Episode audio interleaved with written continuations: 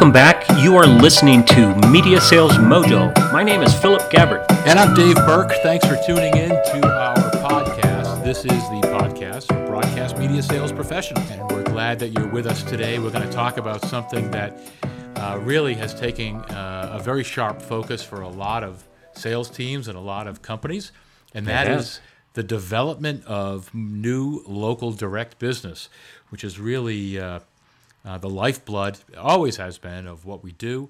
But boy, is it ever more important than ever today. And Dave, the environment we are in is mandating that we get better and better at this. We've mentioned it before that new business and, and prospecting is the predecessor to getting new business. So we've got to, this is an area that is improvable and it's just going to take a little shaping. So, where do you want to begin? Well, let's talk about how we start prospecting. You know, prospecting is really uh, that process of trying to find businesses that can go on the air with us. And I just want to talk about the businesses that we go to directly at this point, not necessarily agency business. You know, new business comes, as you know, Phil. New business comes to agencies.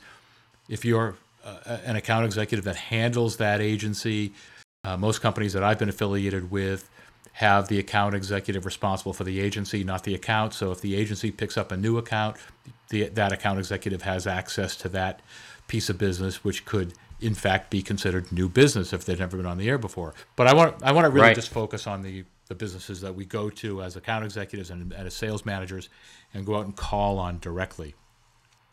All right. Okay. So for me, in looking at developing uh, new businesses, the first thing I want to do is be able to select critically the businesses I even have my eye on.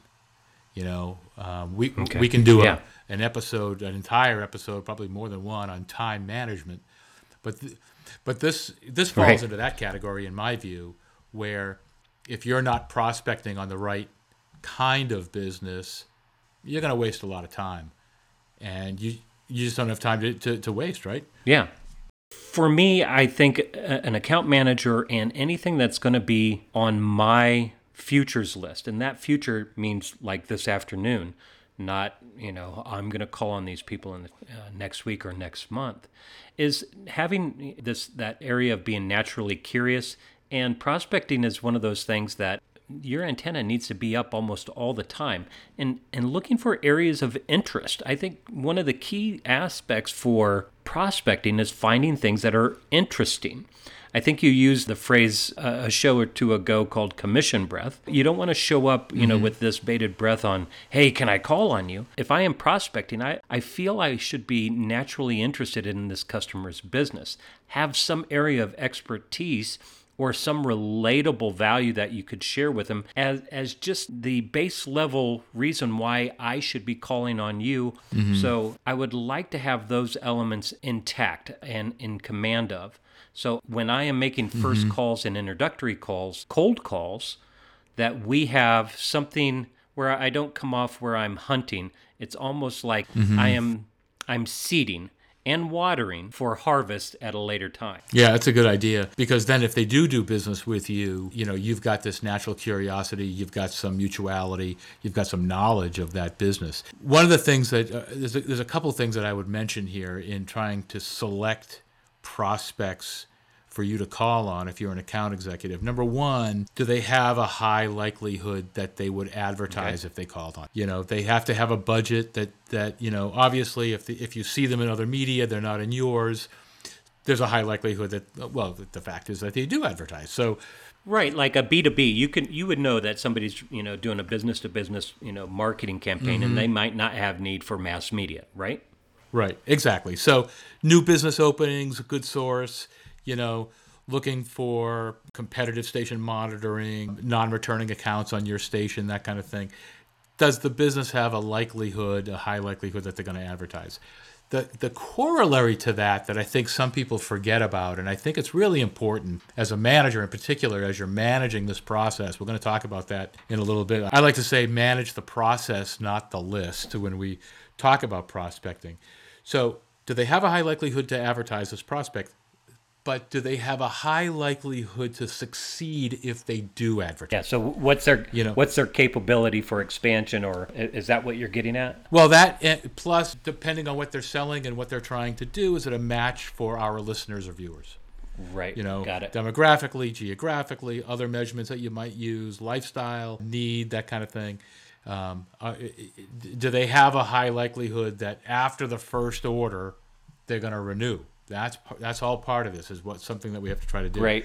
And then the then the third item I want to make sure uh, happens is that we can get to the decision maker.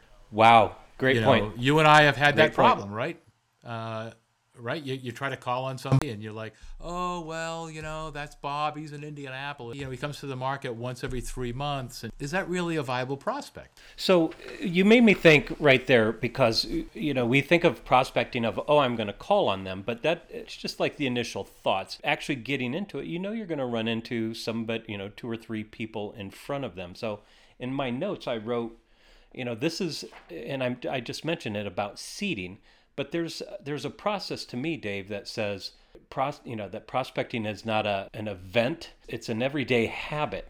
So I don't gear up for this. So I am continuously seeding, and that means I am physically dropping by a location if that if that's possible in your marketplace. The second thing is what we are communicating is I'm here for you. I am available for you. I am I'm not selling anything. In other words, I'm here exploring. I might walk into a store and see what kind of items that they are carrying or or what seemingly maybe I shop at that store or maybe I've done business with them as a customer and not as a, you know, trying to help grow their business, but I might have some naturally occurring ideas, but I don't want to come off pitching ideas just yet. I want to find my way to the key decision maker. And that that's prospecting too. Think of it in the terms of digging for gold. We are digging to get to that vein where we can really extract and collect the ability to talk with that decision maker. And, and a valid business reason for talking to that business maker or the business decision maker is not necessarily, hey, I want you to advertise on my group of stations. It is, I'm naturally interested in your business and I think we should talk. Well, and one of the things that, that I, you know, I remember doing when I was prospecting as an account executive, I would say when I walked in, I'm here to see if we're a match. Yeah. You know, I'm here to see if what I have to offer you makes sense for what you have to offer your customers. I love it. Because that's how that's how you're going to make this thing work, you know, is if what they're selling, what they're doing is a need or a want, you know, that's that's desired by your viewers or listeners, right? Right. And so, yeah, that's a. I'll, I'll give you a quick story. This is a this is a, right. a, a, a true story. You talk about seeding. This is one of the most brilliant seeding things I've ever experienced in my life, and this was a long time ago in radio. Okay. We had a promotion director who was really creative, very very good guy, wanted to get into the sales department. So we get we we got you know he, he gets the uh, the Neanderthal list, you know of, of all the accounts that no one's been able to break through or It's have- have it's so old it's written in stone. yeah, you know, it's the uh, they're the accounts that were have been off the air for four years and no one's been able to get through to them. So he gets that list. Right. He starts to seed in a way that I've never heard of before or since. He would get he he, he called every account that he could and just blank called the receptionist to confirm mailing address, phone number, business owner. Yeah, okay. Okay. Um, hey, this is uh, uh, Bob. Uh, I'm, I'm calling from uh, uh, our radio station. I'm just updating our uh, our bus- our local business list. Are you still located at uh, 123 Main Street? Uh, yes, you are. Okay, great. Uh, and the zip is uh, uh, uh, 80709. Yes, that's true. And does, uh, does does Stan Johnson still the president there? Oh, Stan retired. Who's the new president? Oh, that would be uh, that would be uh, uh, um, Marianne Fleming. Okay, great, on awesome. Thanks very much. Just update the list. That's Okay. the first thing you did, right? Right. Then he started to make copies of articles that he would find online uh, or uh, at, at the time uh, in the paper, and make and it was just general economy type type stuff about maybe new businesses moving into the city, housing uh, booming in the city, uh, you know, good economic stories. And he would he made a copy of all of them Okay. of these. He wrote on the article on the top, not sure. I, I don't. I don't think he used the first name on the article of who he was sending it to because he sent this. He sent an article to everybody on his list. It was the same article. So let's say it's you know, new housing starts set a record, uh, you know, in Albuquerque. Okay. Okay. So took the article and wrote on top of the article, not sure if you saw this, then signed Dan. Folded it up, put it in an envelope, addressed it to the business owner, didn't did not put it in station letterhead, Okay. put a stamp on it, and just a return address, and blind mailed it to everybody on his list. Okay. 50 of them, 60 of them. Did that maybe twice a week for four weeks. Sent out six, seven, eight articles blindly. No introduction, no business card, no nothing. You know, not sure if you saw this, Dan. Saw this, thought of you, Dan. Uh, found this pretty interesting. Hope you do too, Dan. And sent out all these letters. Now, put yourself in the person's shoes. All of a sudden, you're getting these letters from somebody named Dan. You have no idea who this is, right? And you're getting two. You're getting two a week for like three weeks, four weeks. Then he followed it up with phone calls, asking for the business owner.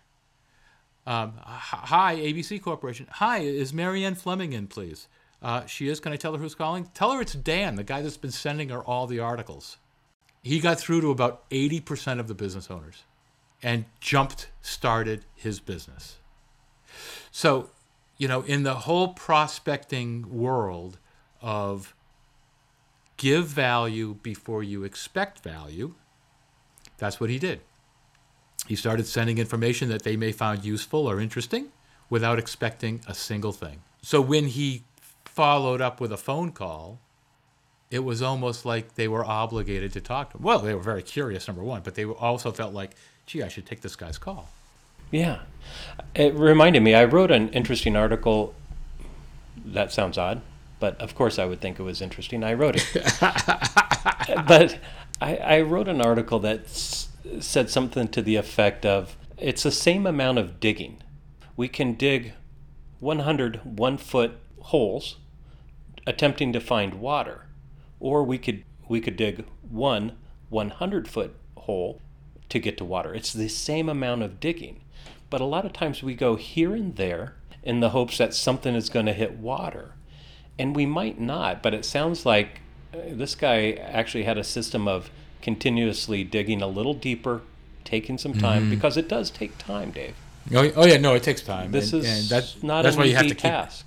No, that's why you have to keep doing it because you know it just you, you can't just show up for half a day and go, all right, I'm good, I'm good on the prospecting side. You've just got to keep digging and digging and digging. You know. Well, let's talk a little bit about the manager side of this because I think there's some elements that, in my experience as a as a former manager, that there are some mm-hmm.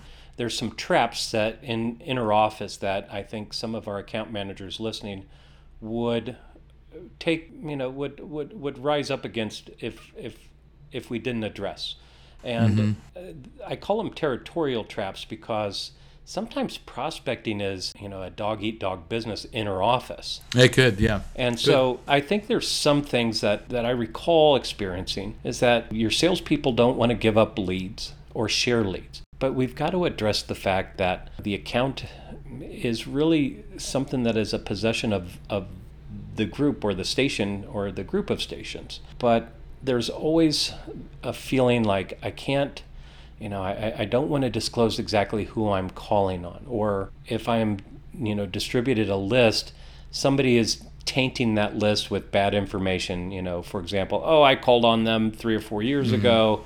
You're never gonna, you know, don't waste your time, buddy. So there's there's things like there are best practices, and I think it stems from from an organizational structure within the management team of how we're going to deal with prospects and prospecting. So I'm wondering, in your experience, Dave, had you set up systems for prospecting for group, or did you allow the individuals uh, on your teams to go about it in the ways that they felt were best suited for them. No, we, we were, um, you know, and I recommend a, a, a pretty rigid system of managing the prospects because it's such an important part of our business.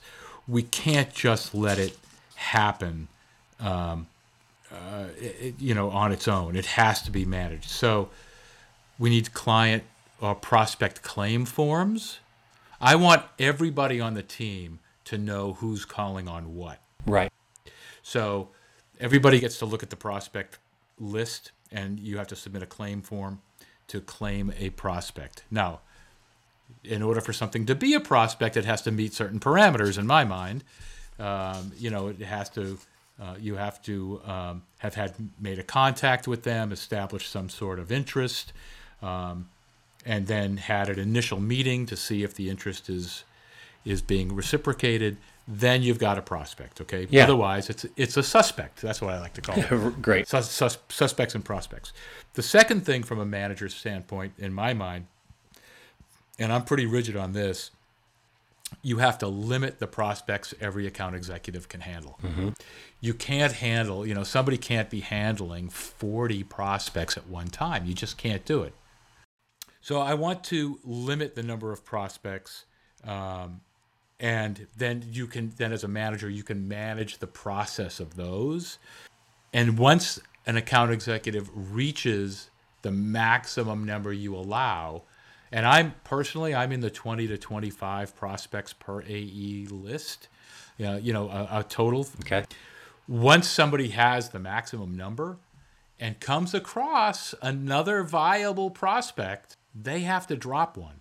If I have a list of Yeah, so 25, it's one in- one yeah, in, if I out. have a list of 25, Phil, you can't have 26. So there's Yep. this constant uh, uh, churn that only the best prospects stay on the lists.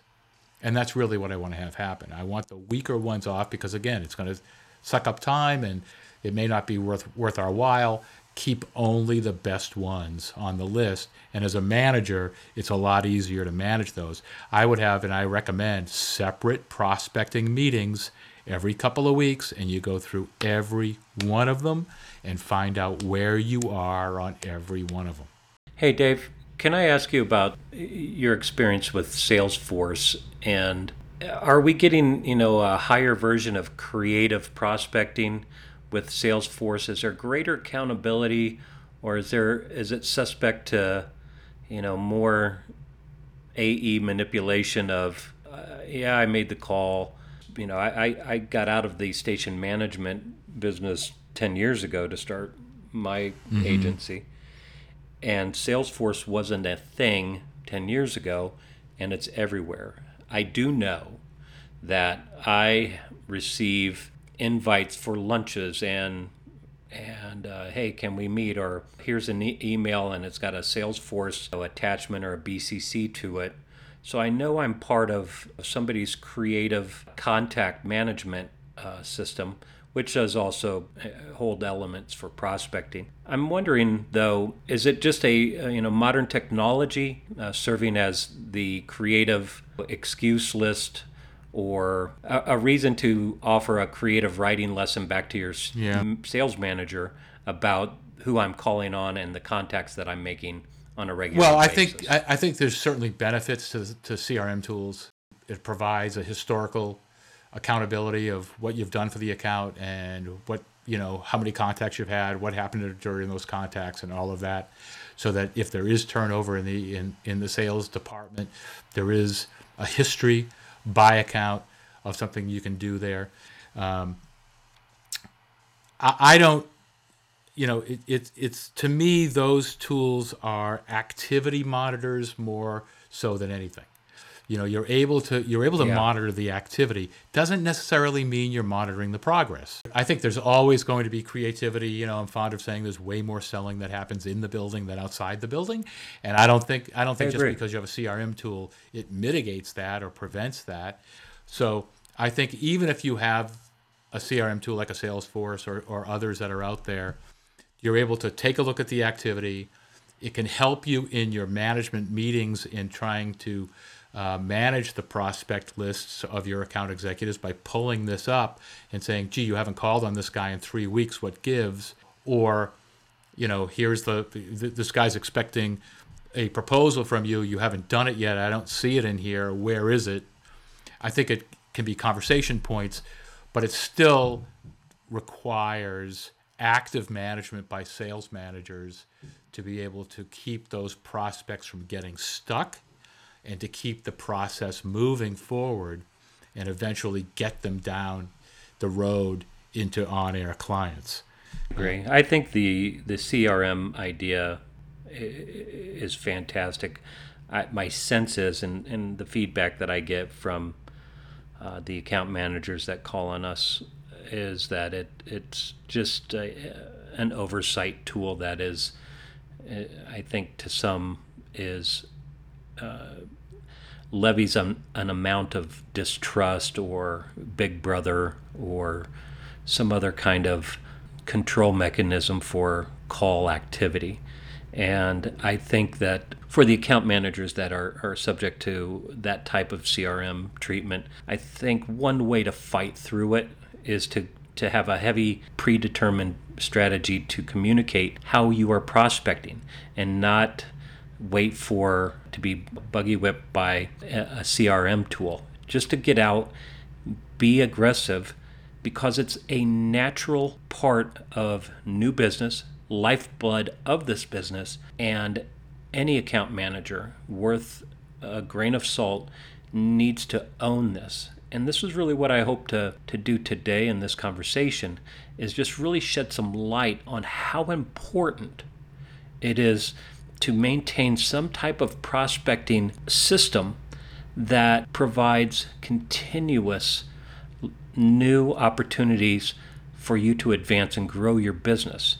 It is it's so important for any business. I don't care if you're in the media business or not. We need to continuously be seeding and watering the newest opportunities. And the best so, way to do that is, is, is as you, you mentioned, have a have a specific process, manage it actively. Um, you know, the best account executives I've seen around the country lead their stations in new business. The top yes. billers, the people that are making a lot of money that have been there a long time, the best account executives that I've had the pleasure of working with, continually write new business because they realize how important it is. All right, Phil, this was a good conversation today, and I'm glad uh, we were able to cover it. If you have a topic for us to cover or uh, comments for us, we'd love to hear from you. You can simply just drop us an email at askus at mediasalesmojo.com. Ask us at mediasalesmojo.com. We'd love to hear from you. Great stuff, Dave. Thank you again for listening to Media Sales Mojo. I'm Philip Gabbard. And I'm Dave Burke. Thanks for listening and good selling. Been listening to Media Sales Mojo with Philip Gabbard and Dave Burke, two of the media industry's most experienced and creative media sales trainers, coaches, and thought leaders. Follow Dave and Phil socially on Instagram, Facebook, and Twitter at Media Sales Mojo and sign in to receive your month sales mojo message full of actionable, teachable, usable, and doable media sales tips and training to increase your sales mojo. Send your questions anytime to ask us at Media Sales salesmojo.com and don't miss a Mojo Minute. Subscribe and never miss out on your Media Sales Mojo podcast. Happy selling!